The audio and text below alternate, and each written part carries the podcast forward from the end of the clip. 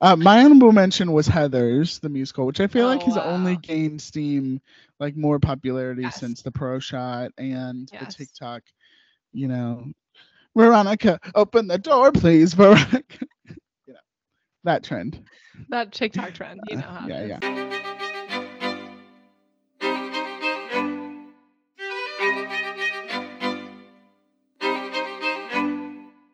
Hello and welcome to episode ninety-one, whoa, of Theater Nerds. I'm your host, Rachel Jones. And I'm your other host, Taylor Reed. Theater Nerds is a podcast about our obsessions with theater, where we will explore all aspects of theater, musicals, and everything in between. This podcast is not set up to be a deep dive into technique or theater history, but we're hopeful that no matter if you're an enthusiast, like us, or if you've only seen your parent-teacher conference's production of Beauty and the Beast Junior, you'll enjoy this podcast. So cue the orchestra and come nerd out with us. In case you guys didn't know, you can find us on all major podcast platforms. We're talking Apple. We're talking Spotify. We're talking Stitcher. Anyone Whoa. know that one? We're Google. talking Google Podcasts. That's right. All the major podcasts. That's right. You should also leave us a star rating and review on mm-hmm. Spotify and Apple Podcasts to help other listeners find us. That's right. And helps with the algorithms. That's right. You know, yeah. those algorithms. Mark Zuckerberg can find us. To find out more about the Theater Nerd cult, check us out at theater nerd pod dot com, or you can also find us on Instagram and Threads at Theater Nerd Pod, and on Facebook at Theater Nerd Podcast. In today's episode, we're discussing Underrated Shows Part two.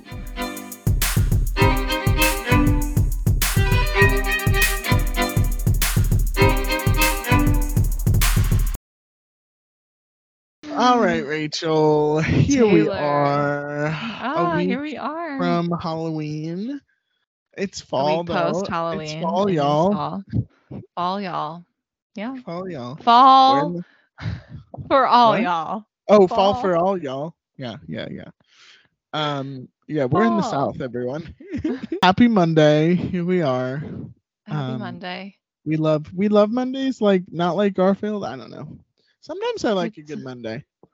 Yeah. Happy Monday, the day before Election Day. So that's right. Get, get to those vote. polls. Yeah. Absolutely. My absentee ballot has officially made it. I got a wow. confirmation. I that's know. That's amazing. It's crazy. They do this like scanning to, thing now. I need to do my last minute college procrastination research and figure out who I'm going to vote for. So yeah, there's yeah. still time, everyone. There's so, still time. There's still yeah. time. Research, find out who you're going to vote for in your district, in your area, because that's very yes. important. We stand it voting is important. on Theater Gotta Nerds. vote. Gotta vote here. Yeah. yeah. Yeah.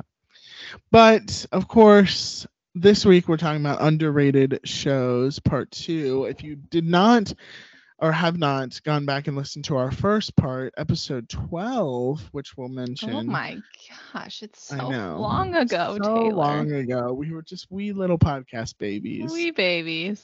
Wee twelve-year-old babies. Um, yeah, so much fun. Go back and listen to that. Um, but, of course, before we get into our underrated shows, there's lots of underrated. Sh- I feel like, I, would you say there's more underrated shows than overrated? There probably is. I feel like I don't know that many shows, I'm de- and so there probably are an infinite number of both, mm-hmm. but uh, it definitely feels like there are more underrated shows than overrated shows. Yeah. yeah, yeah, for sure. I mean, there's lots of shows. There's a lot of shows we don't know.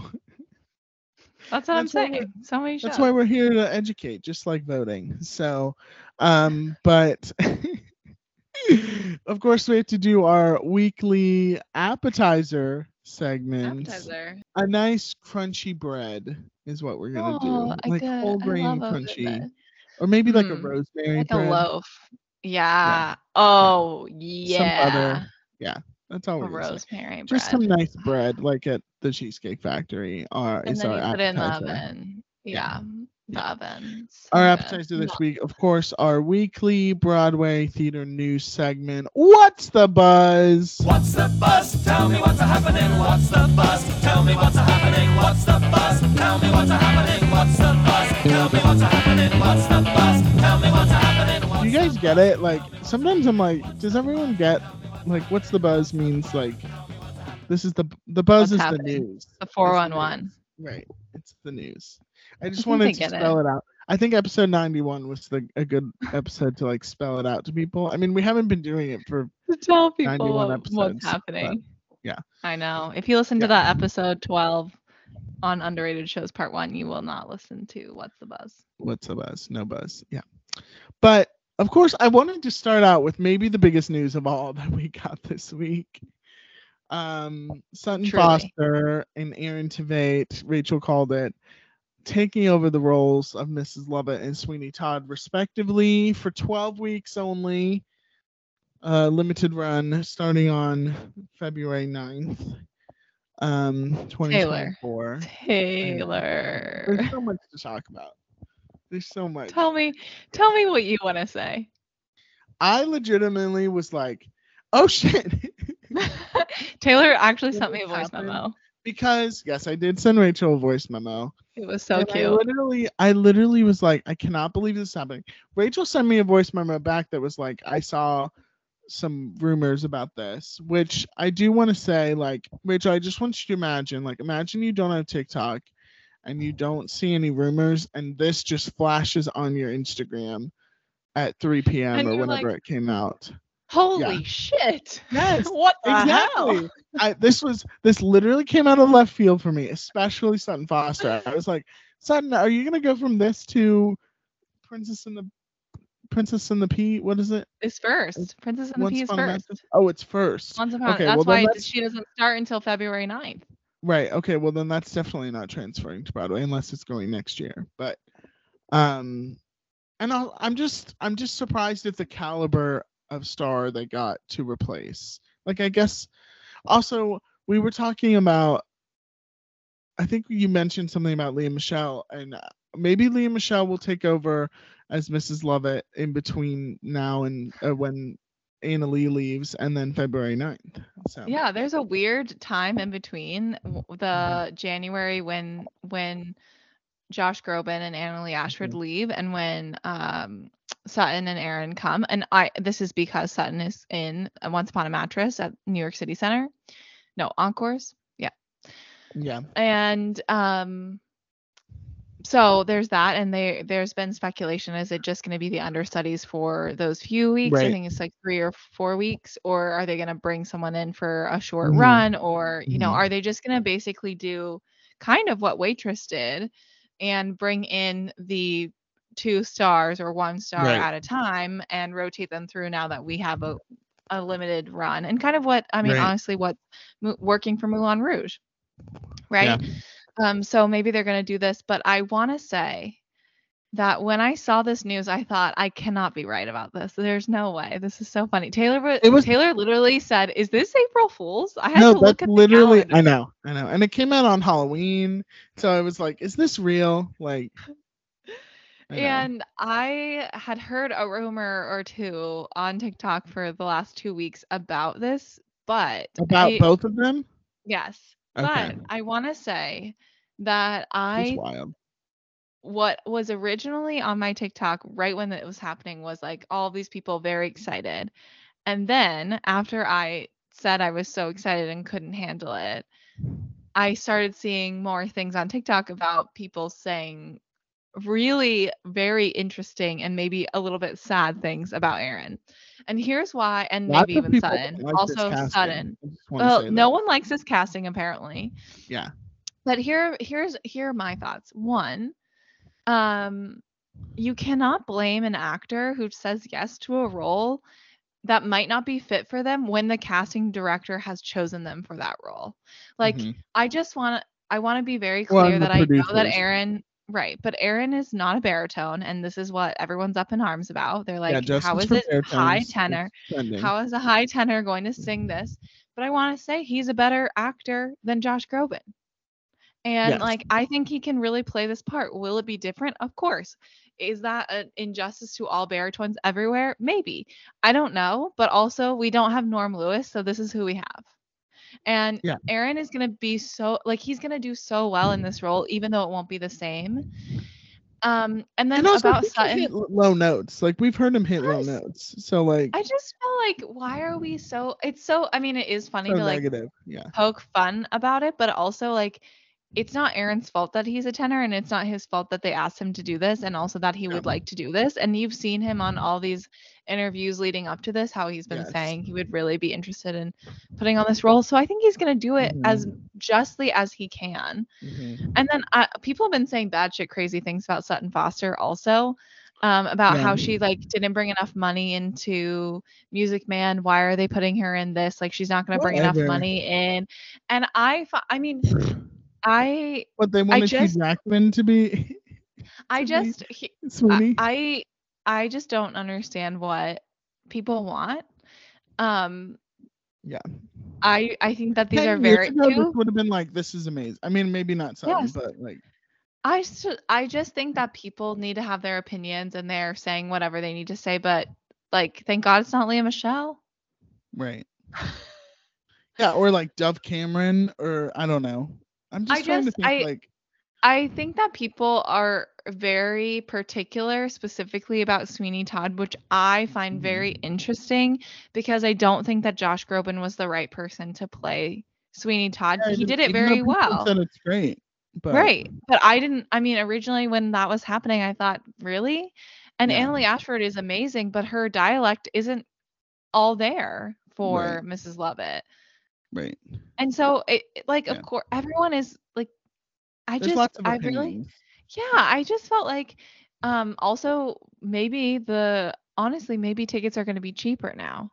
I mean, they're well, not they are. Be, so much well, cheaper. We know. I looked this up. They are I thought they were going to be so expensive, but now they're I don't know. For these And part of this is because both of these are Broadway stars and not outside of Broadway True. stars.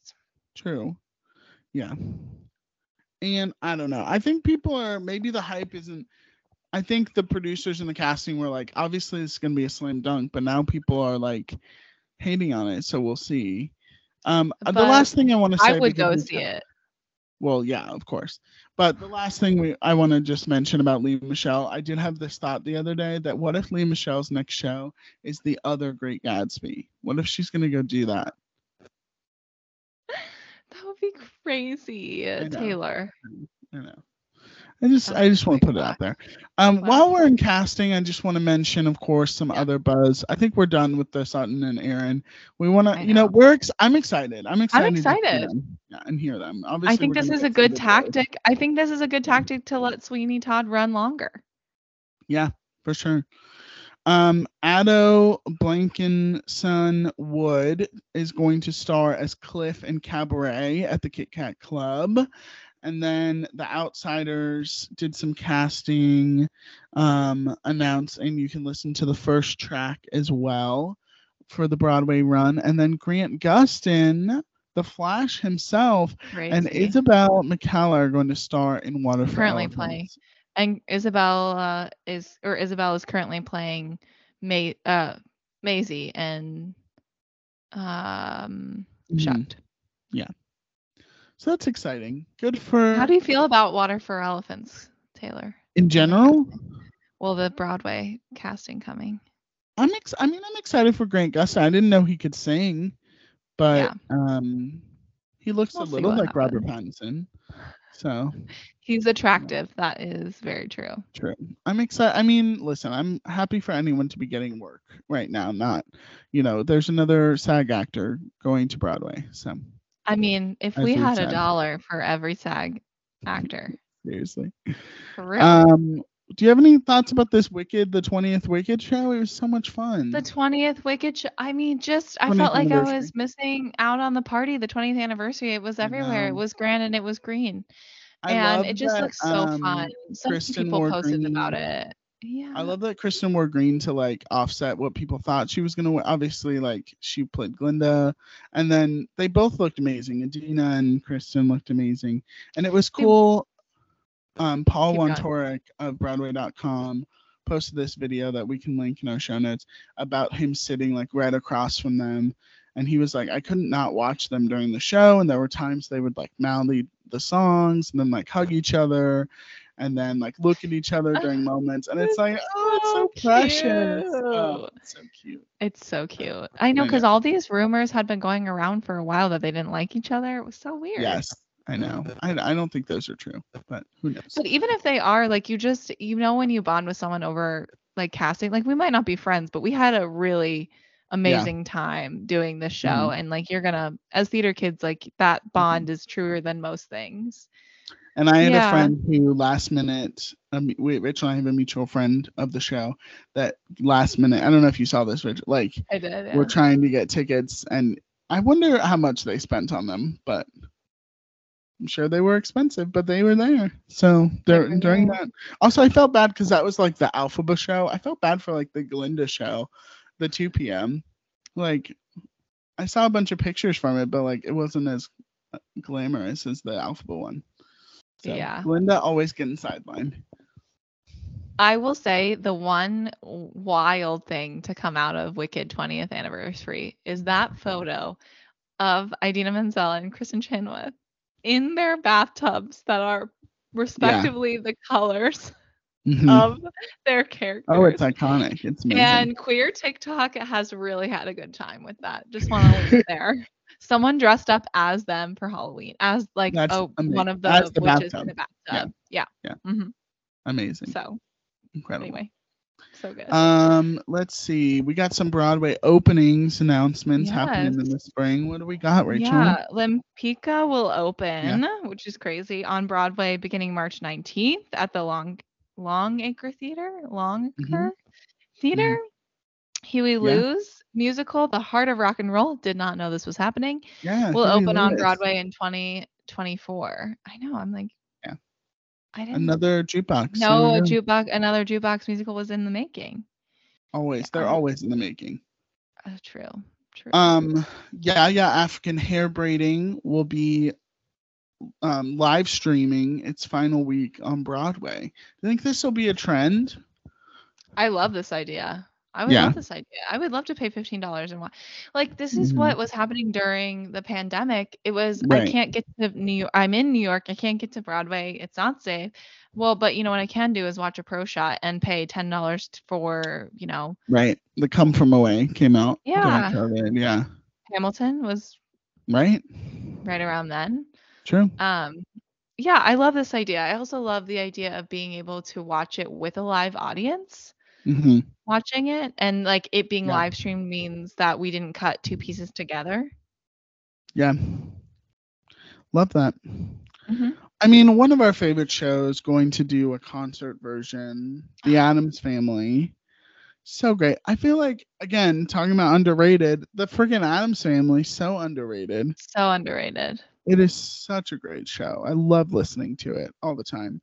But so um, Ramin Karimloo and Michelle Visage Visage are going to star in a concert version of The Addams Family in, in London. London. Ramin Karimloo as Gomez, such an interesting choice. Such an interesting choice. Yeah. I literally cannot wait, though, because such if this Gomez, is really what it is, if it's really if it goes well, if he sings it well and plays it a little mm-hmm. pretty well, I wonder what other mm-hmm. roles might be offered to him. Ramin would be a great. His very, yeah, I agree. Yeah. He's but he's been very stuck in his pretty boy, you know. Mm-hmm. I don't know. What was he in last? Was Phantom. it Pretty oh. Woman? Oh. Oh, was it? Um, I don't know what he was in last. I mean, Anastasia. Anastasia, but. but also Phantom, and then he went to London to do something, and I can't remember what it was. And of course, while Taylor's know. looking for that, um, Burlesque the musical will make its premiere, its stage premiere in twenty twenty-four. Okay. Obviously. Oh, hello, I'm your girl. Yes, yeah. that makes sense. Um, Mister That's him. Burlesque, though. How are we yeah. feeling about Burlesque, the stage show? I think we did we talk about this before? We did talk about this. It officially came out that like Sia, there's gonna be mu- music from Sia and Christina Aguilera and a bunch of other people, Diane Warren, Todrick Hall, um, there's going to be music from all different types of people, kind of like SpongeBob and Moulin Rouge and all those yeah. in the musical. I'm excited. I mean, it'll be interesting. It'll. I wonder if uh, you know what also could be a musical that if Burlesque does really well is like Hustlers, like that movie Hustlers could be a musical. So like soon, I feel Ocean's I wonder, Eleven. Oh, that would be amazing. Yeah, it'll start in Las Vegas and then it'll go to Broadway. Um, yeah, and it'll be interesting. I feel like, of course, capitalizing on a film that came out like twelve years ago or something. Yeah. So like, I wonder, I think Burlesque does have an audience, but I think it'll be interesting to see what will happen with this. Uh, so, yeah, I feel yeah. some type of way about it. Tell um, me, what's what's the way? I don't know. I just, I'm like, yeah. I'm, I just don't know. Mm. Um, one of our favorite places, the Muny, unveiled its one hundred sixth season. So crazy. Which is crazy. Starting this next is an summer. Incredible season. Incredible. Yeah. There's Les Mis. That's yep. starting it mm-hmm. off. Dreamgirls yep. is next. Ooh, crazy. The Little yep. Mermaid. So great. They always gotta put a Disney show on the roof. Yes. Yep. Gotta put a Waitress. So good. In the Heights. This is mm-hmm. crazy. And then the final, which I find interesting that this is the finale here of their mm. season. Anything Goes. Anything Goes. So good. I, I again, one of these days I'm going to get out there and go see. We're going to go. Next season, we got to go. one oh six Yeah. In the Heights. Go. There we go. I mean, Anything Goes. True. Waitress. It's all great. Little all Mermaid, great. Fiddler on the Roof, mm-hmm. Dream yeah, we're, Girls. We're just gonna say it again. The Muny, not a sponsor, but there you go. We're promoting. But there you go. Yeah, yeah you're welcome. Mm-hmm. Not that they need our help. They don't need our help. Okay. What else happened this week, Taylor? We got pics for pictures for Pal Joey at New York City Center, starring Ephraim Sykes. It looks pretty fun. Yeah. And then, of course, the whitest show on Broadway, as I called it, Harmony. We got pictures from Harmony, the musical. Remember uh, when so um, Jennifer uh, Hudson was going to be in Pal, Pal Joey? Oh, yeah. I thought you were going to say Harmony. I was like, wow, there's some. Oh, amazing. And then last but not least, we got. Last but not least. Yeah. The performance schedule for the Macy's Thanksgiving Day Parade this year, which I always love watching with the, the fam. Um, Shucked is performing. Spamalot is performing. Ethan Plot Slater. Twist. Will, will Ariana Grande Ooh. Be there? and yes. uh, and uh, and Juliet. And I believe Gutenberg is doing some type of thing. And there's something else too, but like, oh, maybe Back to the Future. That's what it is. Back to the Future is also performing. So all performing with Tom Turkey and Santa Claus. So we'll be there. Oh my I gosh. Hope, I hope Gutenberg has a balloon, like a giant balloon of Bud so and, of, of Bud and Doug. Bud and Doug. You know what though? This week they uh, Sarah Bareilles came as their special guest, and I That's was right. so jelly. They've been Johnny. Having lots of great. It's I think funny we should they'll take have a poll on who we think my special guest is going to be. Well, oh yeah, we should.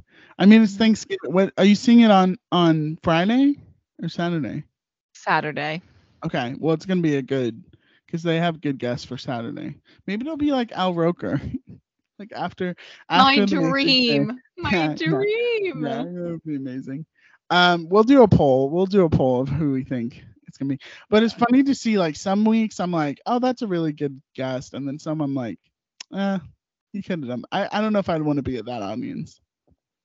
Yeah. They say like two lines. That's my favorite part. They come in yeah. at the very end and say, yeah. "Here's a you did what a great show." Something like, yeah, "What a great show." I'm here's your you, Broadway I'm funding, contract. Yeah, I'm funding, funding your musical. Your mo- yeah, I do think they have so much many so many more shows to go. And they've already done some bit like Lin-Manuel's already been like Sarah Bareilles and like Josh Groban. Like there's so many big stars that have already been there. I'm like, who else are you going to get? Like, are you going to repeat I, honestly, Lin? Who did they hire also who had to like just ask the person if you could show up exactly at ten p.m. for your really two lines?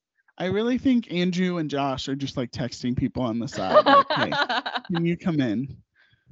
Yeah. How are you feeling about Tuesday? Okay, good. Okay, yeah, great. Okay, yeah, perfect. Yeah. They actually and then, have a but also, who, again, their social media um, team is is amazing. It's so, so good. Yeah. yeah. Shout out to the social media team, Gutenberg, Shucked. Really yeah. doing it. You're really doing really it. Doing good it. job. That's right. Yeah. Okay, now we get to our main course the for main today. Course. So much buzz this week. So much buzz. I mean, always. Actually, already today, there's a lot of there's buzz. There's literally always yeah, so much buzz. Like, our whole podcast yeah. could just be about I buzz. I know. Yeah.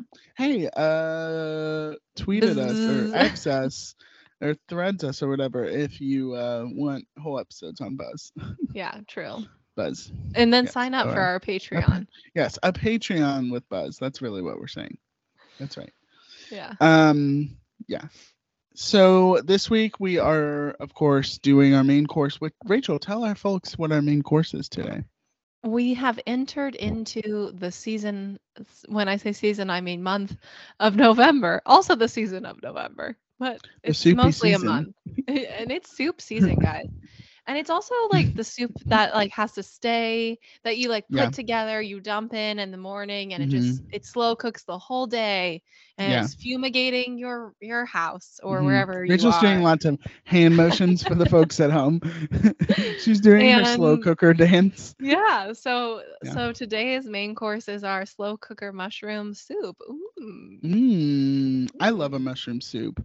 Yeah, I've had a couple different ones, and when it's like thick and creamy and it has oh, lots of mushrooms, oh, so, so good. good. And if yeah. you're like me, you put a little Funyuns on the top. I've Whoa. never had a Funyun. Oh my gosh. Yeah, I'm a Funyun oh. virgin. Well, we can fix that. Yeah, we know what we're doing the next time we get together. Yeah, when we hang out, we're just eating Funyuns. We'll yeah. do it live on the podcast. Crunch. Yeah, A S M R. Great, great for podcasting. Rachel again is um drinking tea, I assume. Is this tea? Yeah. Mm-hmm. yeah. From her Shucked mug. Yeah. Get Shucked. One day we we've talked about doing an episode on merch, and Rachel will just hold, oh. hold up her her Shucked yes. mug. And I have a bag. Yeah. I guys, I'm all about mm-hmm. the merch, honestly. Mm-hmm. Yeah. Yeah. I'm sorry, sure. what's happening with my cats over here? Always the cats. They just bolted. But today Okay. As you guys what have are we seen talking about? The, the episode title, we are talking about underrated shows, part two. Guys, Ooh. it took us forever to get here. Rachel, do you remember when the, I looked this up? Do you remember the last Is time we like talked about episode six? No, uh, you're close-ish. It's double okay. that, and it's episode oh. twelve. Oh. Yeah. Well, today is episode ninety-one, of course. Wow. It yeah, took us a so, long time to get yes, here. We Whoops.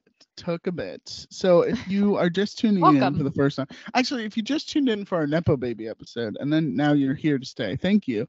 But, yeah. Um, go back and listen to our underrated shows part one, because we had a, a loads of fun.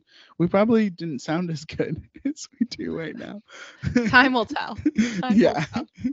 we're we're evolving. You know, we're all slowly evolving. but surely. And when yeah. we officially launch a Patreon, then maybe mm-hmm. we'll evolve even more. Mm-hmm. But yeah, not just joking about it. Although I will say, which I forgot to say on the last episode, because we actually did hit it the last episode, we've officially hit a hundred followers on Instagram, which is very exciting for us. I know that may not be a lot for some podcasts, but for us, it's it's it's, it's a, a milestone. Lot. It's exciting. Yeah, yeah, very exciting. A milestone. Cute. Thank you. Um, underrated shows. What in your mind, Rachel, makes an underrated show? What does underrated mean to you? Underrated. I'm sure I had a better answer for this the first time. Underrated to me, I think, evolving. means uh, evolving means that the show uh, um, has no, typically has a cult type following to it. I would mm. say because there's mm. a group of people who really identify with the show, um, or who like really find it so amazing. But the rest of the industry or popular culture or whatever have overlooked that mm-hmm. show for a variety of reasons. It could be one, because there were other things going on at the time that the show originally was produced, or Alan. two, it could be because the show is a little too weird and it misses the mark for the quote, I will say general audience. Yeah. Mm-hmm. Yeah, and that's a good then point. People decide that they're not actually that interested in it or think that they're not that interested in it. And then I would say also mm. the Tonys or like critics awards really do matter. And so mm. when, I mean, not always, but they matter in the sense of underrated or overrated, right? If some right. show doesn't get a lot of credibility through um, awards or, you know, through recognition in in the theater community like the Tonys, then I feel like they are, but they're amazing. I feel like that's underrated show. Mm-hmm. For sure. I think, that, I think that's all that, I mean, I think I nailed it. I would yeah. say a show that has so much, and not just potential, that has so much to offer and people are sleeping on it. That's my modern definition. I love that. Oh my gosh. Yes. Sleeping on shows that they need to be awake for. Don't sleep yeah. through the show. No, no. That's that's our merch right there. As an aside, my friend, shout out to my friend who I know is listening, I hope. Uh, mm-hmm. But she, her dad slept through Miss Saigon, including the part where the helicopter lands. So just shout what? out to her dad oh for actually yeah. sleeping through a yeah. non-underrated but very loud show. It's it's a very loud show and also a very strange show that actually did, like, is maybe overrated. It's so weird. It's such a weird show. I have yeah. seen it. Yeah, and it's basically a real helicopter. So how do you sleep in that? I, I don't, don't know. That's what I was I don't wondering. Know. The people, the things that people sleep through, just like surprise. Absolutely yeah. incredible. Absolutely yeah. amazing. Granted, I am one of the heaviest sleepers you will ever meet. My wife, of course, now having a newborn, I've talked about this many times on the show. She will frequently kick my legs, try and hit me, you know, like in a loving way to try and wake me up. And she's like, you know, Taylor, wake up. Yes, yeah. And I still have not awoken. And I told her to just like turn on the lights. So we'll see if that yeah, works. Set the alarm. Yeah. Just turn yeah. the alarm on.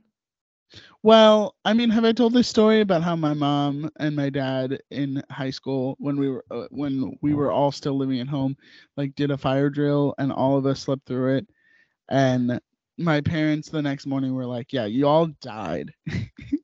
You have not, uh, as a friend, I don't yes. even know this story. Oh yes. my God. Was, yeah, I know. Wow. Breaking news. That is breaking news. Mm-hmm. Wow. Um, speaking of underrated, though, okay. underrated yeah. stories, I guess. What do you think um, underrated is? Yeah. Well, I do agree. I think, yeah, the Tonys have a lot to do with underrated because I think there's a lot of shows that do get nominated for Tonys, but they're still underrated even though they're nominated.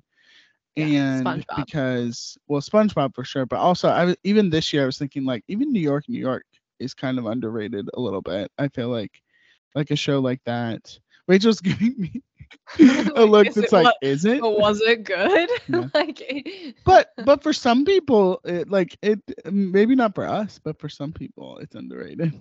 Okay. I don't know. I've listened Link to some in of the, the album, and all I'll say you. is that it's not it's not one hundred percent. It's not given that one hundred emoji. Yeah. Yeah. Um, but all I'm saying is underrated. It it can be nominated for Tonys, but um, it it should have won more. Is really there's that. And then also, I do think underrated does mean that what you were saying, that like pop culture type of moment. Obviously, not every show is going to be like a Book of Mormon or like a Wicked or like a Hamilton, obviously, like the Lion King, like these shows that like last forever and like become a moment in history that like everyone talks about. But I think there are shows that do last and that should last that um, that no one talks about, that just mm-hmm. kind of seep under the radar, like you were saying. And they're just such great shows. And let us not forget our our six picks that Rachel and I picked last time. Do you remember what you picked last time? Do you have a list? I I think my honorable mention was Rosencrantz and Guildenstern Are Dead. Yep, that's right. That's right. And um, then your your three picks were. What? Let me try. Let me try and guess. Okay.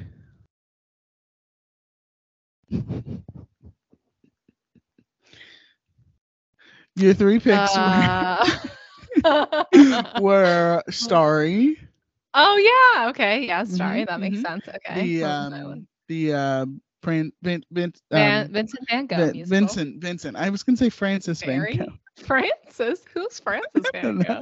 His long lost evil twin. Francis. Francis. Yeah. Um, thirty-six questions, of course. Uh, of course. Yeah. I knew, I yeah. knew, yeah, so that's mm-hmm. right. Something with John yeah. Figueroa, of course. And then Tuck Everlasting was your third. Oh, I surprised myself. That's amazing. Rachel's face. Oh, so good. Uh, my honorable mention was Heathers, the musical, which I feel oh, like has wow. only gained steam, like more popularity yes. since the Pro Shot and yes. the TikTok, you know. Veronica, open the door, please, Veronica. You know, that trend. That TikTok trend, you know how uh, yeah, it is. Yeah, obviously we're on TikTok. Um, Dogfight was one of my shows. Oh, that's um, good. Yeah. Yeah, Bright Star, which oh. is incredible. Such an underrated show. I just that's so and underrated, then, yeah. Yeah. And then twenty-one Chump Street. Which is so great. I forgot which, you picked that. Both of our, our picks feature Lindsay Mendez in twenty-one Jump Street and Jonathan Groff in thirty-six Questions, and they're both on Broadway right now together. Yeah, so we had some great underrated shows last time. Um, for this time, I picked two musicals and a play, and I think Rachel Ooh. picked a play, or your honorable mention is a play. My honorable mention is a play. Yes. Sorry, great. I did that twice now, and that feels bad That's to right. the play society, but The Play There's Society. Just so many musicals came to mind as underrated. I know, I know. There's obviously well, and in I know reality, more about musicals. There, right, and in reality, are there more musicals than plays, or more plays than musicals? There are definitely more plays than musicals. Yeah, that's true. I guess. I guess it's easier to write a. It a just play plays have been plays have been around forever, unless we're counting operas and musicals. Yeah. Okay, what's your what's your first underrated show? My number one pick um, well. is, I think, a show that I probably thought about putting last time. And I believe we've talked about it briefly, but I cannot remember which episode we've talked about it in. I think it was the um, music and lyrics one. The What was that when we did pairs of... Oh, oh, oh, dynamic duos? Dynamic duos, but writing, like, of people who are writing musicals. Mm-hmm, mm-hmm. So this is A New Brain, which is a oh. musical. Yeah, a musical with music and lyrics by William Finn and the book by Finn and James Lapine. So I don't know when we talked about them. Love this. But yes, and um, this deals directly with this Per, or deals like with this person who's having a brain injury, Gordon Schwinn. Um, and anyway, it's very interesting. He mm. is, I've never seen this done live. I've only listened to the music, and I listened to, I started mm. listening to this music in the beginning of COVID. I had, I think I might've mentioned, I had this thing where once a week I would go for a walk and listen to a musical I had never listened to in order at least once. Wow. Um, and this was one of them. And it's so, the music is absolutely amazing. And I, of course, was listening to the twenty fifteen Encores Off-Center production um, of this, which is just... With who? With who? Um, isn't Jonathan Groff in this? Yes. Yes. That's why I was like... You paused and then I was like, wait, right? Yeah, yeah. With Groff mm-hmm. sauce. Okay, yes. Great. Amazing. Thank you. And Christian. But just, so that's who I wasn't sure who you were talking mm-hmm. about. Okay. Oh, Christian is, I know Dane Fogler and Christian Morrell's in it. Gastier and Aaron Lazar is what it says yeah. here. And yeah. Jonathan Groff. Um, so Oh, good. Christian Morrell on the recording, not on in the real recording. Life. So I didn't, I that's yeah. why I don't know anything about that. What it looked like. I, I just had only listened to it. So Got it. briefly, Got it. this, uh, the first production was in nineteen ninety-eight off Broadway. And mm-hmm. then it did a production we in two thousand two. Too. Yes. Then in two thousand two, it um, had a production in Saint Louis.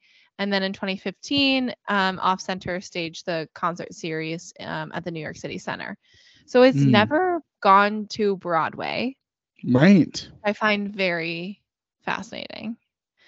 Um, considering how I, I think this is such a strong musically. I don't know what the book is like because once right. again, never. Well, seen James Lapine, I right. mean, I mean, you know, you one of the worst book writers. No, yeah, so terrible. He's so yeah. terrible. Mm-hmm. Yeah. So yeah. I'm like, the songs are so strong, and mm. the premise of the musical is so fascinating. Mm-hmm. I wonder if it just missed. I think it maybe missed the Broadway boat. Like, this is definitely. Doesn't he sail on a boat in it? Yeah, he, yeah. in his yeah. mind. Right. And I thought you were I making think, a pun. No, I really wasn't. I was thinking okay. it could go on the coattails of like Dear Evan Hansen. It was, it mm-hmm. should have been perfectly positioned to go to Broadway in between Next to Normal and Dear Evan Hansen. And I think it just, it missed the boat there, mm-hmm. um, which is just really sad. But I think this yeah. is super underrated. Obviously, what? Ahead of its time. Ahead of its I time. Think, yeah. I think it's ahead of its time considering it mm-hmm. first performed in nineteen ninety-eight. I mean, um, I would argue William Finn, Bill Finn, as some people call him, his musicals are very underrated. I do want to say here, in general, his shows are very underrated. I yeah. do want to say, it says here, I don't know if you know this, Rich, I'm looking at the Wikipedia page for A New Brain, deals with directly William Finn's own harrowing experience as an arteriovenous malformation and the healing power of art. Finn wrote many of the songs soon after his release from the hospital. That's crazy. I know. That is that crazy. Is so I did wild. not know that. Yeah. That's wild. Wow. Good for him. He is an incredible writer. And what's great about this segue is that this is not on the top of my list, but it's close to the top because that's right. Another William Finn musical. Ooh. My my first underrated that I'm going to talk about today. The twenty-fifth annual Putnam County Spelling Bee is the my first under. Putnam, Putnam County. County. Yeah. It's so good. Yeah. Mm-hmm. So, so good. good. Music and lyrics by William Finn. Book by Rachel Shankin. It is based on C R E P U S C U L E by Rebecca Feldman. I'm guessing that's a play. Um, I think it's actually based on a sketch, like a sketch show from what I remember. Oh, interesting. Um, yeah, I remember, um, yeah, an original improv, im, im, improv play created by Rebecca Feldman. So it's based on an improv play, which is hilarious. It's amazing. Um, this is a show about children at a spelling bee, but they're played by adults, and it's all okay. about... It's so good. It does say here quirky adolescents, but I feel like they're children. But maybe I'm wrong. Mm. Um, run and then run by three equally quirky grown-ups, which I feel like quirky is like not the right word. word. Yeah, it's not. I feel like it's different though. And th- there's been many, many different types of productions. There is a cast recording for this show. Um, the I find it interesting show. that this is underrated. You find this underrated because of how many productions it's had, and it won a Tony Award. Yes, but I still feel like it's underrated because I feel like, again, like how many people know about this show? I feel like it's like yeah, very underrated. I had heard of it, but I never listened to it until there's a local theater company here, as Rachel knows. I think I may have even talked about this on the podcast. That was going to do the show, and I was going to audition for it and be William Barfay. Barfay. Um, Barfay. Or I wanted to be William Barfay. But um, I ended up not auditioning for it. However, I did spend like two weeks religiously listening to the cast recording to get ready to audition for the show. And because of that, I fell in love with this show. It is good. one of one of the only, as we talked about on the show, I don't love to listen to cast recordings before I go see the show just because I just can't picture it, but this is one of the ones that I actually like can sit down and like just listen to from the beginning to the end. Yeah. Um, and I think because a lot of it is, I mean, I know there's a lot of improv in the show, but um, I think a lot of it is like the show on the cast recording. Like it's pretty It much. is the character work. Yeah. Mm-hmm. Yeah. Mm-hmm. Yeah, and you get the like the story is pretty self-explanatory. I mean, it's a spelling bee, so yeah, it's like the setting doesn't really change. Yes, right, right. That helps with the visual. Yeah. I've have so have you seen this production ever, Taylor? Never seen it staged. I've watched some like videos of the Broadway production. Um, so yeah, there were lots of productions of this workshop. Obviously, the improv play, William Finn saw the improv show and said that he wanted to basically turn it into a musical, which is kind of crazy. That is crazy. Um, yeah, there were lots of pre-Broadway tryout things, and then it did open off-Broadway at Second Stage in January of two thousand five. And then... Um, is that when uh, did... Jesse Tyler Ferguson was in it? Jesse Tyler Ferguson was in a workshop and then some readings. Okay. Um, there's actually a great Stars in the House video with the original cast during COVID with Seth Rudetsky um, that I'll link in the show notes. I think I've mentioned it before, but it is an incredible interview and video, and it talks all about like the conception of the show, like when each original Um, Broadway actor came into the show, and then it also talked, and they show clips from the show. It's really fun. Yeah. Um, and yeah. So the show did win some off-Broadway awards, Lucille Lortel Awards. It won Outstanding Musical at the Drama Desk Award, Outstanding mm-hmm. Ensemble Performance. Um, it finally opened on Broadway at the Circle in the Square Theater, which is kind of a very interesting theater for this show. I agree. Um, and opened April fifteenth, two thousand five, and closed January two thousand eight. So I do feel that's a pretty long run. I mean, one thousand. Very long. one hundred thirty-six performances. Um, and the show did win Best Book of a Musical and Best Featured Actor, Dan Fogler, of a Musical. Um, and, of course, original cast members, Celia Keenan-Bolger, Jesse Tyler Ferguson. Josh Gad ended up going on to play um, William Barfay in the show. But I still feel like, like if you said, like, oh, do you know the twenty-fifth Annual Putnam County Spelling Bee? Like, I feel like unless you listen, unless you know the show, like, the songs aren't that well-known, and the show isn't that well-known. I think it's just, like, when the show came out, they were like, oh, that spelling, spelling bee show. And I think it did well because it's like very audience participation heavy, and it's very funny, and it's very charming. But there is some heavy stuff in it too, which I really mm-hmm. love because it's William Penn and he has to put that in there. So yeah. You know, what's interesting is I saw this production at a local theater company from mm. where we live, Taylor, where we grew mm. up. And it was... um. It was performed by kids. I mean, not like kids, kids oh, yeah. like teenage, mm-hmm. teenagers, you know? Um, and so that I think also is very interesting. And it, I would, I would be intrigued to see adults playing these characters mm-hmm. and see how that might change uh, how I feel yeah. about the show. Um, yeah. But yeah, I mean, I, I think that the songs are super catchy. I would say I found out about the show because people would audition with the, some of the songs from the show. And mm-hmm. so that, because each song is about a character, basically. Right. Yeah. And it's so told that from really, their point of view. Yes, that really yeah. helps with thinking yeah. about a, a song. So, okay. I so I see your point. And also my next one maybe also has had a lot of show time. I love it. I do want to reference, in April twenty twenty-one, Disney was working on a film adaptation, but who knows if that's ever oh, gonna happen. Oh, wow. No. For real? Yeah. Yeah. Nice.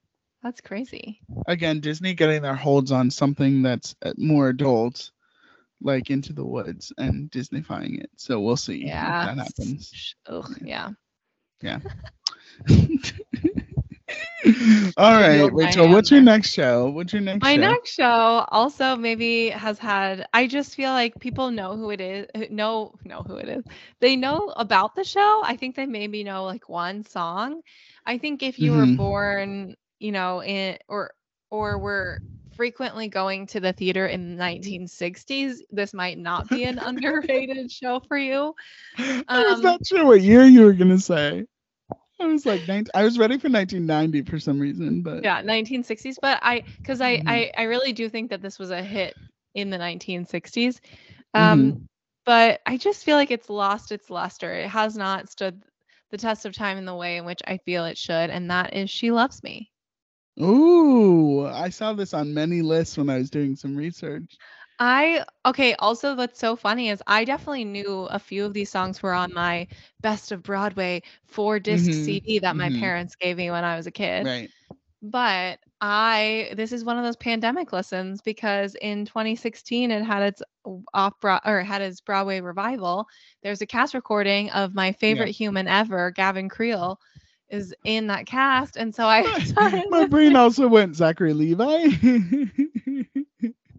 Zachary Man. Levi too, but Shazam. No, my favorite yeah. hu- human mm-hmm. is obviously Gavin Creel. Anyway, right. so this is a, this is a musical. There's also book. a pro shot of that, of that. Yes. Um, performance. Of that production. Yes. Yeah. This is the musical with book by Joe Masteroff and uh, music mm-hmm. by Jerry Bach, Jerry Bach. Um, and oh, and lyrics by Sheldon Han- Harnick. Wow, can I speak? Jerry Bach uh, claim to fame, uh, Fiddler on the Roof. Mm-hmm. Yeah. So love that. Doesn't miss, doesn't miss. No, um, the Bach this is also miss. What's so funny to me. I did not realize this until because I've never seen a live production of this. To be fair, I did not realize it's underrated that we haven't seen. I I haven't. I didn't realize that this is based off of. Um, Par for Miri, that play that um, mm-hmm. is the that... same premise of Little, uh, I mean, not Little Shop, wow, Shop Around the Corner, and um, yes. You've Got Mail. You've I got did mail. not know that. Yes. How did I so miss I knew this? this? I knew this because a podcast that I listened to did You've Got Mail, and they talk about the, um, apparently Nora Ephron, who wrote and directed You've Got Mail, like, loves this premise of Shop Around the Corner and wanted to update it, and like they love her and her daughter like love She Loves Me, and so that's how she started yeah. to do You've Got Mail. But yeah, well, that's amazing. But so, this is also all I'm saying is that You've Got Mail should be turned into a musical. I've I've I wanted agree. to say this long on the podcast. I feel like you have said this before. Maybe I have, but it's a great well, that in particular is a great premise for a podcast. It's true. It's just true. You mean a musical? People. Oh yeah. I don't know what I'm saying. Oh my gosh. And a podcast. Let me talk about the original Broadway run. Yes, I'm sorry. Oh my gosh. Oh my gosh. Okay, the original Broadway run run in nineteen sixty-three, um, and then it moved to West End in nineteen sixty-four. Now, it only had three hundred one performances during its initial run. Yeah, mm-hmm. So it was not a financial success. Um, but I will say that immediately people started like cult classic. This is what I'm saying. I, this is why I think underrated mm-hmm. shows and cult classics shake hands here, uh, because uh, there was a group of people who really, really loved this show and were like, it deserves yeah. more. Um, yeah. And she loved then, the show. Yeah, She Loves Me, the show. And then in nineteen ninety-three, there was a Broadway revival. And then in nineteen ninety-four, oh, wow. there was a West End revival. This is amazing. And then in two thousand sixteen, there was a Broadway revival. And then two thousand sixteen, there was a West End revival. So I love wow. that when it revi- when it goes to Broadway, it goes to the West End. And when it goes, mm-hmm. so even yeah. when it's revived. I didn't know it, it's been revived that much. That's kind of crazy. Twice. Twice in both Yeah, but both not, sides of the Atlantic. There are like that haven't even been revived no at all. Of course I know I, I mean I get it. Remember that show? Let's revive that. Yeah. yeah um in its original Broadway run, it won one Tony Award, and that was for best performance by a featured actor in a musical, Jack Cassidy. Um, wow. Yes. Is that yes. the role that Gavin Creel played? Yes, uh, it is, Taylor. It is that role. What is so interesting is that Hal Prince was the director and producer of this original Broadway show. And oh he was gosh. nominated for two Tony Awards for this and did not win. So I they just, I find him. this very interesting because I feel like the twenty sixteen mm-hmm. revival, um, although came at a bad award time, it still. Why is was, that, Rachel? I don't really know. Why is that? Yeah. Mm-hmm. Uh, but it hey, did it win. Best the, set design. It did win Best Set Design, but the drama, it did really well, the Drama Desk Awards. Wow. Um, that year, mm-hmm. and also the Outer Critics Theater Awards, it won like four. So and a it great really cast. eventually I mean, a really, came really back. Great cast. Yes, yes, yeah. and obviously revamped a little. I I know they changed some yeah. things, but yeah. I just feel like this is a show that people maybe know the name of, but don't really mm-hmm. know anything about it. Me, that's me, or um. They know that one one or two songs, mm-hmm. and they're like, yeah, it's fine, but it wouldn't be for me. If you sit down and listen to the songs, it's just so gorgeous. And it mm-hmm. clearly deserved more when it first opened on Broadway in nineteen sixty-three. And I think maybe in twenty sixteen, it got some of that love back. But mm-hmm. Mm-hmm. I would say, I think it's an underrated show. I love this. I love this so much. Yeah, the twenty sixteen cast, of course, Gavin Creel, Zachary Levi, Laura Benanti, Jane Krakowski. Just amazing. amazing. Jane Krakowski, I love her so much. Yeah, so, good. so great. Let's move on to my second show. My second underrated show is one that I feel like we mentioned a couple times, but we really haven't gone in depth about it, which one day we will do. Uh, uh, we will dive deep into this show. It's one of my favorite shows. It really, truly, I mean, maybe oh. top ten, maybe top, maybe top fifteen, but it's such a great show. I've not seen it live because it did not live very long on Broadway, but oh. starring two of my favorite people. Well, okay. One, two of my favorite, one of my favorite people at the time. Now, maybe not so much, but the other person, definitely still my favorite person today. And this is the two thousand nine very short-lived, or I'm um, two thousand nine, two thousand eleven very short-lived Broadway musical Bonnie and Clyde on oh. Broadway, starring none other than Jeremy Jordan and Laura Osnes. Rachel's covering her eyes. Once again, um, anyone want to go to Shiners yeah. with me? This is my, yeah. my weekly it's still announcement. Playing? yeah. It's still playing. She's contracted until the end of January. Well, well, we haven't shouted out Shiners in a while, so maybe so, shout out, you shout can out take to Shiners. Anyone want to go with me? Yeah. If that doesn't work out, anyone want to go step mm-hmm. up to the plate? True. Let me know. True. Yeah. Step up to the Shiners plate. Um, yeah, so Bonnie and Clyde, of course, centers on the uh, real life outlaws, question mark, Bonnie Parker and Clyde Barrow, uh, ill-fated lovers, I guess they were outlaws because they did kill a lot of people, whose story became infamous since they achieved folk hero status during the Great Depression. That's what it says here on the Wikipedia page. Uh, music by Frank Wildhorn, lyrics by Don Black, and a book by Ivan Menchel. Apparently, Frank Wildhorn says this, the music is, he describes it as a non-traditional score combining rock, bi- rockabilly, blues, gospel music. Wow. Whoa. I know. Rockabilly. I know. I've never heard the rockabilly. I will say there are some songs on the cast recording I do skip, and maybe some of those other rockabilly songs.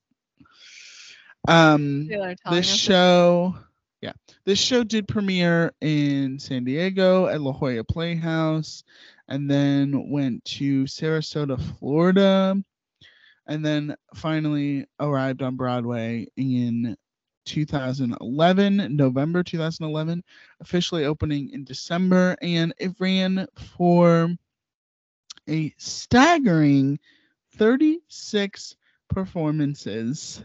Oh my gosh. Yeah. Mm-hmm. I didn't know that. Um, Maybe yeah. I did, but I don't remember knowing that. Ended very quickly. On January second, the director, um, Jeff Calhoun, said that he had never, quote, never had a show close while it was still playing to an audience like a hit. Wow. Wow. Yeah.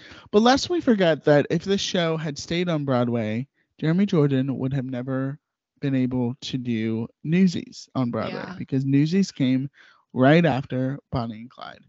So, you know, things happen for a reason. But um, Bonnie and Clyde, the music the, the music in this show is so good. Frank Wildhorn does a great job um, with the rockabilly music. Um, but honestly, Le- Laura and Jeremy are just like made, their voices are just like made for each other. Like, they really are so great. Their chemistry, I've watched the show, Slime Tutorial, whatever, on YouTube. Slime and, Tutorial. Yeah. And it is just, their chemistry is off the charts. I remember at the time people being like, are we glorifying murderers? And I really don't think the show does that, in my opinion. But, you know, maybe oh, wow. we'll talk about that at a later date. But I think it really just shows, like, the true love story of what happened, and then there's also some murdering happening. So wow. Yeah. Well, Taylor, I, I, I mean I'm not I'm not condoning what's happening. I'm just saying that they did fall in love, and it's a really it is a sweet it's and I, uh, listen, I gotta say I kind of feel bad for them at the end when they have to die. Yeah. I'm just I'm just saying it. The dying ain't so bad, the reprise is so sad. It's very sad. Yeah. It is very sad. That's and well, this this part in particular for Laura Osnes is such a turning point, I feel like, in her career. And I feel like mm-hmm. if it if the show had become a lot bigger, she would, I mean, obviously she did a lot of things after this, but I th- feel like she could have gotten a lot more different roles after this, because she belts a lot in this show and she doesn't belt a lot. She does a lot of head voice. I think she does Cinderella after this. Um, but yeah, I love this show. I think it's completely underrated. I think people have forgotten about it. So. I agree that I think people have forgotten about it. Part of this is burying Laura Osnes underneath things. But I, I think that this, what's interesting to me is a similar kind of style of musical when she did Bandstand. I mean, different vibe, right. genre, but similar style, I would say, mm-hmm. as as Bonnie and Clyde. Similar, like how many casting, how many casts there are, how much she's featured, and... um. Mm-hmm. And people really liked Bandstand. I saw it and it was fine. Yeah. But I mean, she, she's super talented. Mm-hmm. So yeah, it yeah. is very interesting. Yeah. I think the consolation prize was that Laura Osnes was nominated for Best Performance by a Leading Actress in a Musical at the Tony Awards that year. And then, of course, Best Original Score was also nominated. I believe we talked about this Tony Awards. Yes. I think we talked about this Tony Awards. The Newsies and Once is one. When once. once took over. Yeah. yeah. Well, speaking Thanks. of murderers, Taylor, my last oh, lovely. pick, my last pick that is not my honorable mention, um, is about a murderer herself. And I believe that we talked about this maybe when I had mentioned a show that I was going to see about a year ago at a local theater company. But this is a musical by Alan Stevens Hewitt, Stephen Cheslick DeMeyer, DeMeyer. guys, I can't speak, and Tim Manor. And mm. it is a musical about Lizzie Borden, and it's called Lizzie. And its Whoa. first performance was in, it's definitely, a, I would say, in the rock genre. Um, its mm. first performance was in September two thousand nine, which I cannot believe it's been around that long. It has never gone to Broadway itself. Um, it has mm. been in New York and subsequent places. Uh, and has been in the U K, but never officially on the West End. Um, and it is a very, it's hard to find a lot of information about it. They do have a mm-hmm. studio cast album, which is really good. Uh, and if I'm honest, I knew about this musical in high school, late high school, maybe early college, because one of my friends' cousin was in a production where we were from, Taylor, and she was playing Lizzie Borden, the main character. Mm-hmm. And I did not go see it, but I did eventually look up that show. Um, and then before I went to the show to see the show last year, I listened to the music again and just felt like it's very underrated. The show itself is very, mm-hmm. very strange. Um, but the music is so good. I, the content mm-hmm. is also very creepy and strange. Obviously, she kills almost everyone in her household, and it's a story about that and about how she's also having some mental experiences and why these mm. why she's driven to kill her mm. parents, essentially. mm. Um and it kind of reminds me of Bonnie and Clyde, I guess, or maybe the end of Next to Normal, where you're just like, everything right. really does suck, but it's going to be okay, kind of thing. mm. Um and it set as a rock kind of Jesus Christ Superstar set experience is very wow. interesting and mm-hmm. adds a lot to it. And I would say this is an extremely underrated show, because people probably would think, I don't, I'm not interested in going to see that. It can't never be good. Even heard of it. Yeah. Also that you've never heard of it. So, and it's never been Broadway. There's that. So there's well, that. Very good. Cool. Would recommend yeah, listening very good. to the not. Not a Lizzie McGuire musical. Not we Lizzie just want McGuire. to put that out there. Yeah. yeah. It's not the same. Yeah. yeah. Not Hilary Duff. Yeah. All right, Taylor, what's your last your last of your yes. top three? My top three for this episode, because we'll talk about more in the future. Of course, you know, another ninety episodes from now is is a play. And again, I told this to Rachel B R before we were recording. is that um, this may this pick may be controversial. Not necessarily the play is controversial, but the pick may be controversial because the playwright for this play is considered like one of the greatest American playwrights ever. But I God, still feel, listen, this is all I'm saying is that these shows are underrated for me, and also I feel like in general. Yeah. I feel like okay. people don't know them. I feel yeah. like people don't know the stories as well as they should. Because this play, I saw it, I've seen I've seen it three times, I believe. Two or three. Oh, wow. And it is one of the best plays ever written, I will say. And Rachel, when I say this, you will not be surprised, because maybe it's not underrated, but for me, and this is Arthur Miller's The Crucible, I feel like is underrated. That's right. I'm throwing it out there. Arthur Miller's The Crucible. Is and this That's, is great for post spooky season. This is perfect um, spooky season. Wow. Yeah. yeah. Again, okay. written by American playwright Arthur Miller in nineteen fifty-three. It's dramatized and partially fictionalized story of Salem witch trials that took place in Massachusetts during sixteen ninety-two and ninety-three. I think this play is just I, I mean, granted, it's done in a lot of high schools. It's like Our Town, I guess, where it's. I literally want to. I want you to know that my niece, yeah. who is going to be a ju- who is a junior in high school yeah. this mm-hmm. year, texted me and said, "Hey, Rachel, I need help picking a monologue for a show. I'm auditioning for The Crucible in January." This is amazing, amazing. Oh my so gosh, so underrated. Yeah. It is underrated. I feel like this show. It's just, it's so powerful. It's a really, really powerful show. And I feel like, again, this show was written in the fifties. I mean, it was so long ago that I feel like people, like we, and, you know, we, we do kind of put musicals on pedestals a little bit above plays sometimes. I'm not saying we, but I'm saying the industry and like pop culture and things like that. Yeah.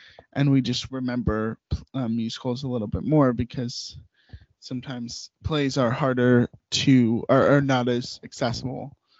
Um, but I think this play in particular, I think a lot of people think of it as like, oh, that, oh, I did that that one time in high school, and then they forgot it. It's like The Great Gatsby, you know, yes. like they read it in high school, and then they're like, oh, I totally forgot about it.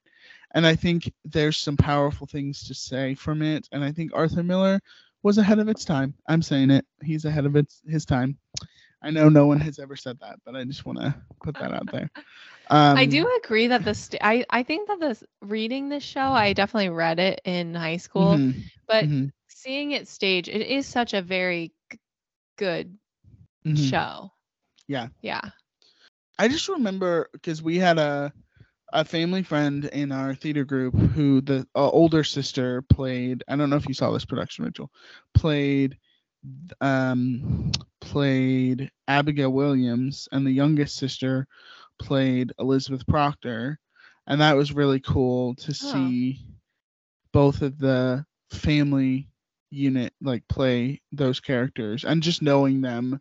Not not like incredibly well, but I knew them pretty well, and just like knowing them and seeing them in this production was really cool. And cool. I also think you can stage this production in a lot of different types of ways. I mean, there have been, from what I see here on the Wikipedia page, there have been three Broadway productions, one in nineteen fifty-three, which did end up winning the Best Play Tony Award. There was a revival in two thousand two with Liam Neeson and Laura mm-hmm. Linney, which did turn into the movie. The film adaptation. I mean, there have been uh, different movies. Oh no, no, that one didn't turn into a movie. I'm sorry. Don't listen to me. It's like Laura. There Lenny. was a, there was yeah, there was a movie in nineteen ninety-six with Daniel Day-Lewis and Winona Ryder. That's what I was thinking. Uh, I'm so sorry. Yeah, and Arthur Miller penned the screenplay himself. So good for him. Good but for him. Then there was a two thousand two Broadway revival with Liam Neeson and Laura Linney. And that did very, very well. And then there was a two- twenty sixteen version with Saoirse Ronan and Ben Whishaw.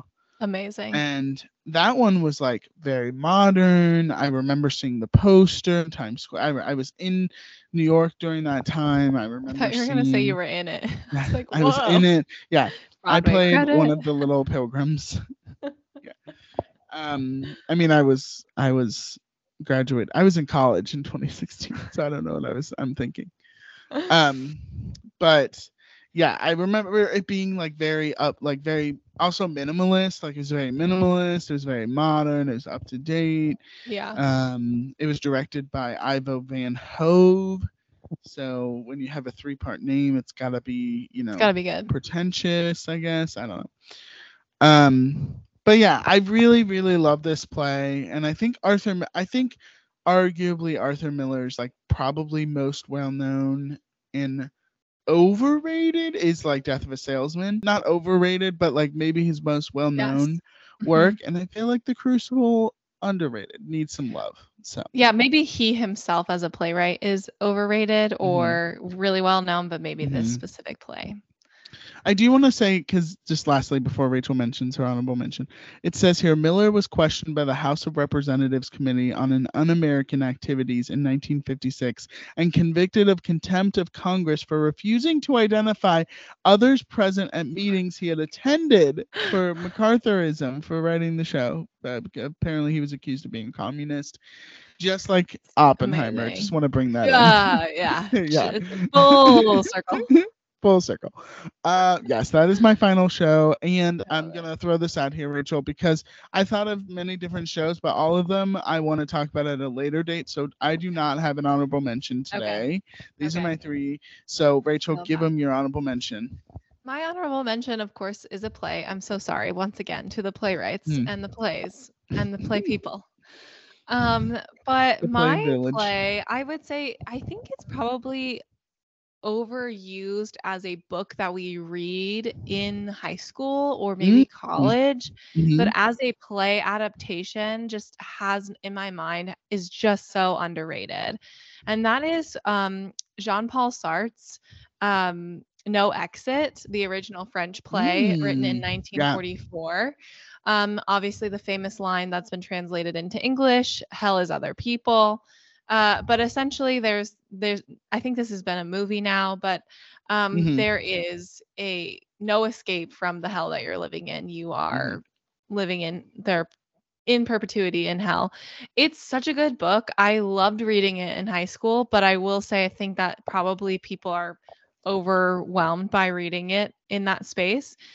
Wow. There have been many, many, many adaptations of this, including film and television and audio, and it also performed on Broadway and off-Broadway in nineteen forty-four was when it first premiered in France. So like it's been around a long time. So I, this is why it's an honorable mention. I think it's underrated currently, but I know that it has had like the lore around No Exit has been, and like the use of it is a cultural phenomenon that we continue to use without knowing mm-hmm. it. Cult classic. And it is. It's more than a cult classic. I think it's like ingrained. Because it's been, you know, many years, it's ingrained in kind of the way mm-hmm. that we think about existentialism. Right. But I want to shout out this one adaptation recently, the twenty eighteen adaptation at the Edinburgh Fringe Festival was mm. a Snowden adaptation of the play No Exit. Wow. Absolutely incredible. I have not seen yeah. it, but that's amazing. Yeah, Edward and, Snowden, for those that want to take a look into that and, and yes. don't know who that is. Not like yeah. a snow production, like not like a yes. Arctic and production, but I yeah. would say you at popular culture might um think about No Exit if they've never read it as something like The Good Place. Similar mm, pre- the premise is the same based off of yeah. No Exit. Yeah. Play. So what you're saying is we need a revival with Kristen Bell. I think that we need to stage this on Broadway. I just feel like now yeah. is a great time. We're very existentialist. Mm-hmm. Gen Z loves a little existential moment. Millennials have had existentialism since yep. the day that they were born, basically. I think yep. that if you if we did this right, it could actually be really awesome to stage an adaptation of this within the next two years on Broadway. I mean, No Exit is like the name of millennials. Like we have no exit. No exit. We have no way out. Honestly, the name of millennials and Gen Z actually is unprecedented, but yeah. Wow. Wow. And on that note, yeah. And on that note, we are so terrified. Great. Yeah. Yeah. Uh, well, Rachel, wow, thank you dang, for having uh, this. Underrated. underrated. That's right. Pardos. Let us know your underrated shows. Do you agree with us on our underrated shows? The Crucible? Controversial. Is it underrated? Rachel is laughing very hard. I always got to stick one in there that Rachel is very yeah, surprised about. Yeah. So there we go. Yeah. Always yeah. keeping me guessing. All right, Rachel, let's talk about our character of the week. Let's do it. My Woo-hoo. Character of the week.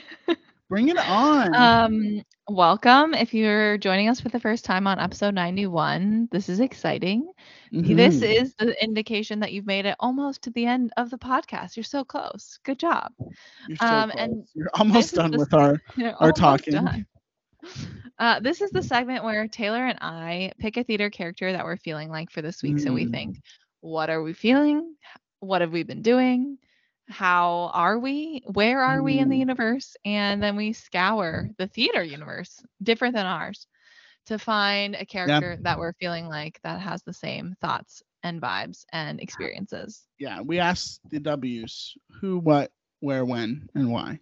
And maybe the H, how. Um... And maybe that's right. Age. Yeah. We would also love to hear your thoughts on Sutton and Aaron joining Sweeney Todd. That Lots is what we want to hear. Stuff. Lots of yes. Broadway World comments that we didn't get to, but oh, oh my boy. gosh. And the Playbill com- I read the Playbill today. Comment. Yeah, vicious. Yeah. Um, your thoughts on our underrated shows. I, again, I will post, is The Crucible underrated? Go ask ask your friends, ask your family. Um, and then tell us your character of the week, and you may get a shout out on our social media pages.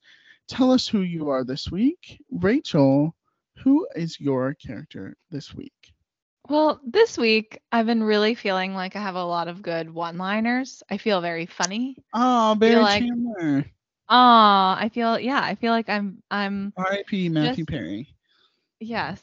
I'm feeling just very... I don't know. Very funny. I am, joking. But not in this moment. Yeah. Where's that one-liner, Rachel? Come on. Come on. How's, where am I? You're tapped out. You're tapped out. I am tapped out. Speaking of tap, this person also Whoa. basically shines through in one of the best songs, arguably, from this musical. In China, and it is a no, tapping. It is a tapping number. Um, he also is having some sexually repressed experiences, so. About that isn't necessarily related, but but it could be. Anyway, this week he's very he's very overlooked also. That's why I, I felt like I'm being very overlooked with my one-liners. Like I think oh, I'm yeah. so funny, and like where is everyone else? Yeah. Come on. Well, we do know if I was there, I would be absolutely laughing. I know. Right? Yes, exactly. Yeah. You yes. Thank you for always being mm-hmm. my laugh track. Yeah. Um. I am your laugh track. That's right. Yeah. So good. Okay, well, this week I am Elder McKinley from the Book of Mormon. Oh, oh Rory O'Malley himself. Yeah, yeah, yeah. Yes. Oh, I'm finding so the good. box that's gay and crush it. Okay. Yeah, so good. He does have. He is overlooked. Oh, Elder yeah, McKinley. He's overlooked. Yeah. I agree. Ah, oh, we are Taylor. Africa. Yeah. We are Africa. Yeah, that's yeah. right. Yeah. So good. All right, the Taylor, who are you this week? Oh my gosh. Well, this may be a little bit premature, but my wife and I have been doing lots of Christmas shopping already. Wow. Christmas shopping, but I, yeah, well, yeah. Christmas shopping, but also what I really mean is Christmas shop decorating shopping. So we've been, oh. we thought we decided we're going to revamp our Christmas this year. It's going to be fun. We have the baby. It's going to be really um, glam and colorful and really fun. And so this week I'm really, we bought, uh, literally today as of recording this, we bought a new welcome Christmas doormat. Welcome Ooh. And it's like a little Ooh. gingerbread house. It's so cute. Cute. So this week I'm feeling like the department store owner them himself from Elf. And listen, they don't have a name. It just says Macy's manager, the one that wants all the Christmas stuff up. And um, of course, Sparkle, Jolly, Twinkle, Jingly from Elf the Musical, the Macy's manager. Yes. Who yes. doesn't have a name apparently, but that's who I. That's my character this week. Also such a good show. I love that. So good. Yeah. So good. Yeah. Thanks, Taylor. Wow. Getting in the getting in the Christmas getting spirit. in the spirit the first yeah. week of November. That's what I'm saying. I know people wow. that are already putting their Christmas stuff up. Could like not be me. We drove no. by a house the other day that had their Christmas tree up. So y'all need to slow down. It's getting earlier and earlier, Rachel. I uh, not in my house. Rachel keeps her Halloween stuff up until Christmas. I have har- harvest things are now. I, I have pumpkins have that don't have faces. Yes. I have a yeah. basket that says thankful because I'm a white girl. I have all these other things. I'm just very into the harvest. Yeah. And then uh, one Christmas gnome is hiding behind your piano in the background there. No. No, actually. No, that would be amazing. Yeah. That would be amazing. Oh my goodness. Well, if you guys would like to join in on our discussion on underrated shows, check us out at theater nerd pod dot com, or you can also find us on Instagram and Threads at theater nerd pod and on Facebook at Theater Nerd Podcast. Thank you all for joining us, and we'll see you next week.